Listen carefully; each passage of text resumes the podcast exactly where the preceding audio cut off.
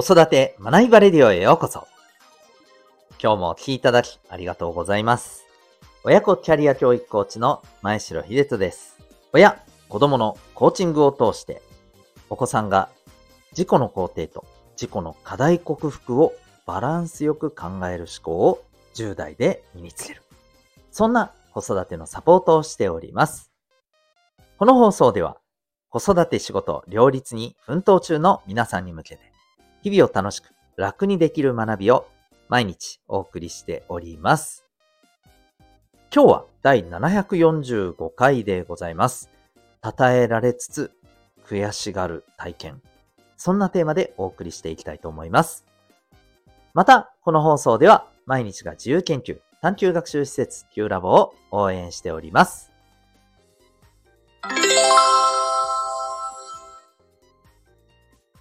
それでは今日のテーマに行きたいと思います。今日はですね、えっ、ー、と、今日はですね、すいません。えー、最近、まあ、旬の、はい、行事を通して感じたことをお送りしていきたいと思います。まあ、それが今日のタイトルにもですね、反映されてるんですけれども、えー、運動会でございます。はい。子供の運動会、はい、あのこう見に行ってきたんですけれども、いや、まあ、いいですね、運動会。うん、はい。あの、こう、熱くなるものがね、結構ありました、個人的に。でもやっぱりですね、一番熱く感じるのはですね、やっぱ僕はリレーですね。これ、そう思う方結構多いと思うんですけど、うん。で、リレーって、まあ、本当にね、あの、いろんなドラマも起きますし、また、子供たちのリレーって、これあの、高校野球に通じるものもあるんですけれども、ああ、もうこれで勝負は決まったなって思ったものが、全然ひっくり返っちゃったりするんですよね。まあこれがあるから面白いなーなんて思いながら見ていたんですけれど、で、やっぱりなんでリレーが僕はすごい好きかというとですね、えー、まあ、まずはやっぱりこうみんながね、えー、一丸となってなんか盛り上がれるっていうのが、ね、熱くなれるっていうのがやっぱり、あの空気感がすごいいいなって思うのと、そして二つ目はですね、まあ、これはあの、子供の頃そこまで考えてみたりはしなかったんですけれども、結構ね、流れというか、組み合わせというか、うん、それで勝敗って実はね、めちゃくちゃ決まっちゃったりする競技だなーって思ったのと、まあ、これあの、大人のリレーはね、また違うと思うんですけどね。うん。逆に大人のリレーは、そういう意味では、まあ、なんていうのかな、もう、うん、ハプニングでも、本当によっぽどのハプニングでも起きない限り、まあ、結果が見えちゃう分ね、うん、あまり面白くないな。も う申し訳ないんですけどね。ちょっとそう思うところがあったりします。個人的にね。うん。で、あともう一つは、やっぱりですね、あの、はっきりと勝敗が、もう、ある種残酷なまでにつくっていうところが僕はすごく逆に大切だなって思ったりしました。この間見たこのリレーもですね、3クラスでの、はい、この対抗でのリレーだったんですけれども、えー、もう一つのクラスがですね、もうダントツにあのビリだったんですよ。うん。で、最後にね、このアンカーのね、えー、人が、こう一生懸命ね、走って、えー、ゴールした時の、このみんなのね、よく頑張ったっていうね、この拍手、健闘への歓声ね、これはやっぱり、あ素敵だなって思ったし、で、一方で、この最後のね、ビリーになったクラスの子たちの様子を見てると、やっぱりね、なんか、こう、あまり見せまいとしてるけど、やっぱり悔しいなっていうふうに感じてるようなね、そんな雰囲気も僕はすごく愛おしく思いました。うん。やっぱりですね、この世界って、この経験って、子供のうちにですね、うん、しっかり感じることって重要だなってその時ね、すごく思ったんですよね。一時期よりは良くなってますけど、やっぱりなんか競争は良くないみたいな。うん。ね、あの、なんか主人公が、まあこれは運動会じゃないですけど、ね、えー、主人公がなんかいっぱいいていいとか、ね。まあ今はもうないんでしょうけど、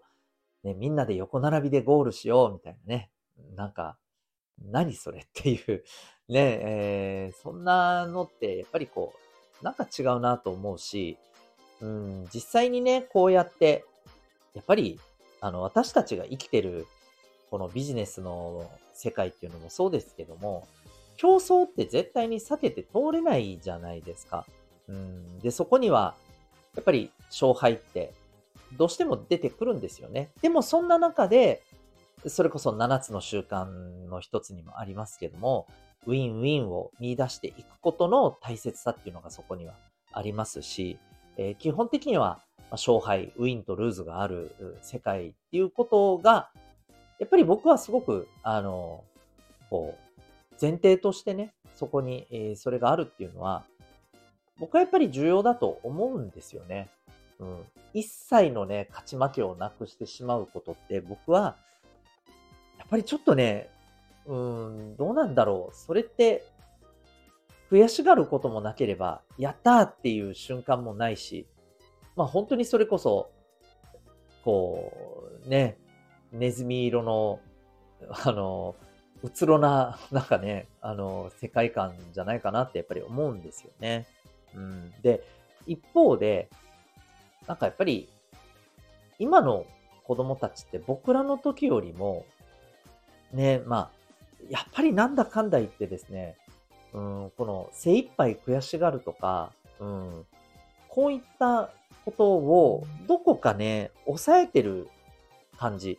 ともすると、周りの大人がそれをね、感じさせないようにね、オブラートに包んでるようなところもあると思うんですよね。もちろんね、なんか、あの、あえてなんか煽るように見せつける必要はないと思いますけれども、やっぱり現実っていうところをしっかり見る。うん、この感覚は重要だと思うんですよね。それこそ僕自身も、あの、小学生の頃っていうのをね、思い出すんですけど、そう、あれは本当に忘れもしない。4年生の時にですね、あの、僕たちは6クラスの学年だったんですけど、それこそね、ドンケツだったんですよ。この、えー、本番じゃないですよ。本番の前に、体育の時間、合同の、あ、体育じゃないな、合同の運動会の練習の時間で、まあ、本当に本番さながらにリレーをやろうってことで、やったんですよ。もう、もう、本当にダントツのビリ。うん、で、本当にみんなですね、クラスのあの全員がね、すごい、チーンってなったんですよ。本当に。僕も含めて、チーンってなって。で、その様子を見たね、あの担任の先生が、練習しようって提案したところから、おう、やろうって、本当にあのー、修行の前にね、みんな、こう、毎日毎日そこから運動会まで、だいたい1ヶ月近かったかな。毎日毎日練習したんですよ。うん。で、まあ、迎えた本番。あの、まあ、結果はね、4位だったんです。6クラス中4位。うん。もちろんね、あの、めちゃくちゃもう、こう、こうメイクドラマのようなね、結果にはならなかったですけど、でも僕らは本当に満ち足りてました。うん。まあ、満ち足りてたは言い過ぎかな。でも納得感はね、とってもあったと思います。うん。精一杯やったよね。ここまで伸びたじゃんって。うん。だからやっぱりね、あのー、これって、すごく大事じゃないかなって、今でも覚えてますからね、この体験だけは。うん。なので、あの、こういうやっぱりね、あの、音って、感覚ってすごい大事じゃないかなと思いました。皆さんはいかがお感じでしょうか？ということで、今日はですね、えー、称えられつつ悔しい体験、えー、悔しがる体験、そんなテーマでお送りいたしました。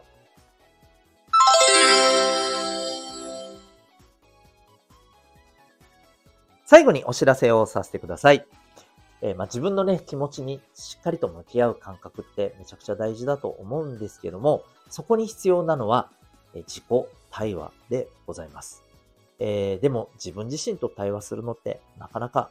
大人でもね、え意識しないと難しいし、まして子供たちって難しいんですよね。でも、この自己対話が実はお子さんの、え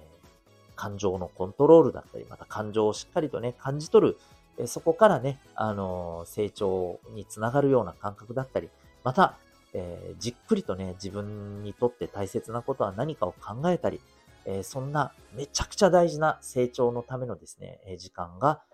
そこにはあるんですね。で、その時間を意図的にですね、え定期的に継続的に、え作ることによって、えこれからの変化の時代にですね、えどんな、ま、環境においてもですね、え自分自身の経験から学び、え落ち込むことがあってもそこから這い上がって、え前に進める。そんなですね、えメンタルと人間力を育む、えそんなプログラムをやっております。それがですね、え B カラフルの親子サポートコーチングセルフアクションコースでございます。6ヶ月からのプログラムでですね、えー、お子さんの人間力の基盤を育みます。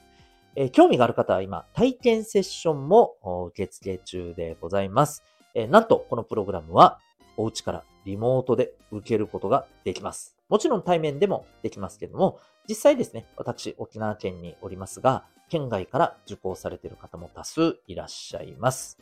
興味がある方はですね、概要欄にウェブサイトへのリンクを貼っております。え、そこからですね、え、体験もお申し込みいただけますので、興味がある方はぜひ、えー、ウェブサイトの方をご覧になってみてください。それでは最後までお聴きいただきありがとうございました。また次回の放送でお会いいたしましょう。学びよう一日を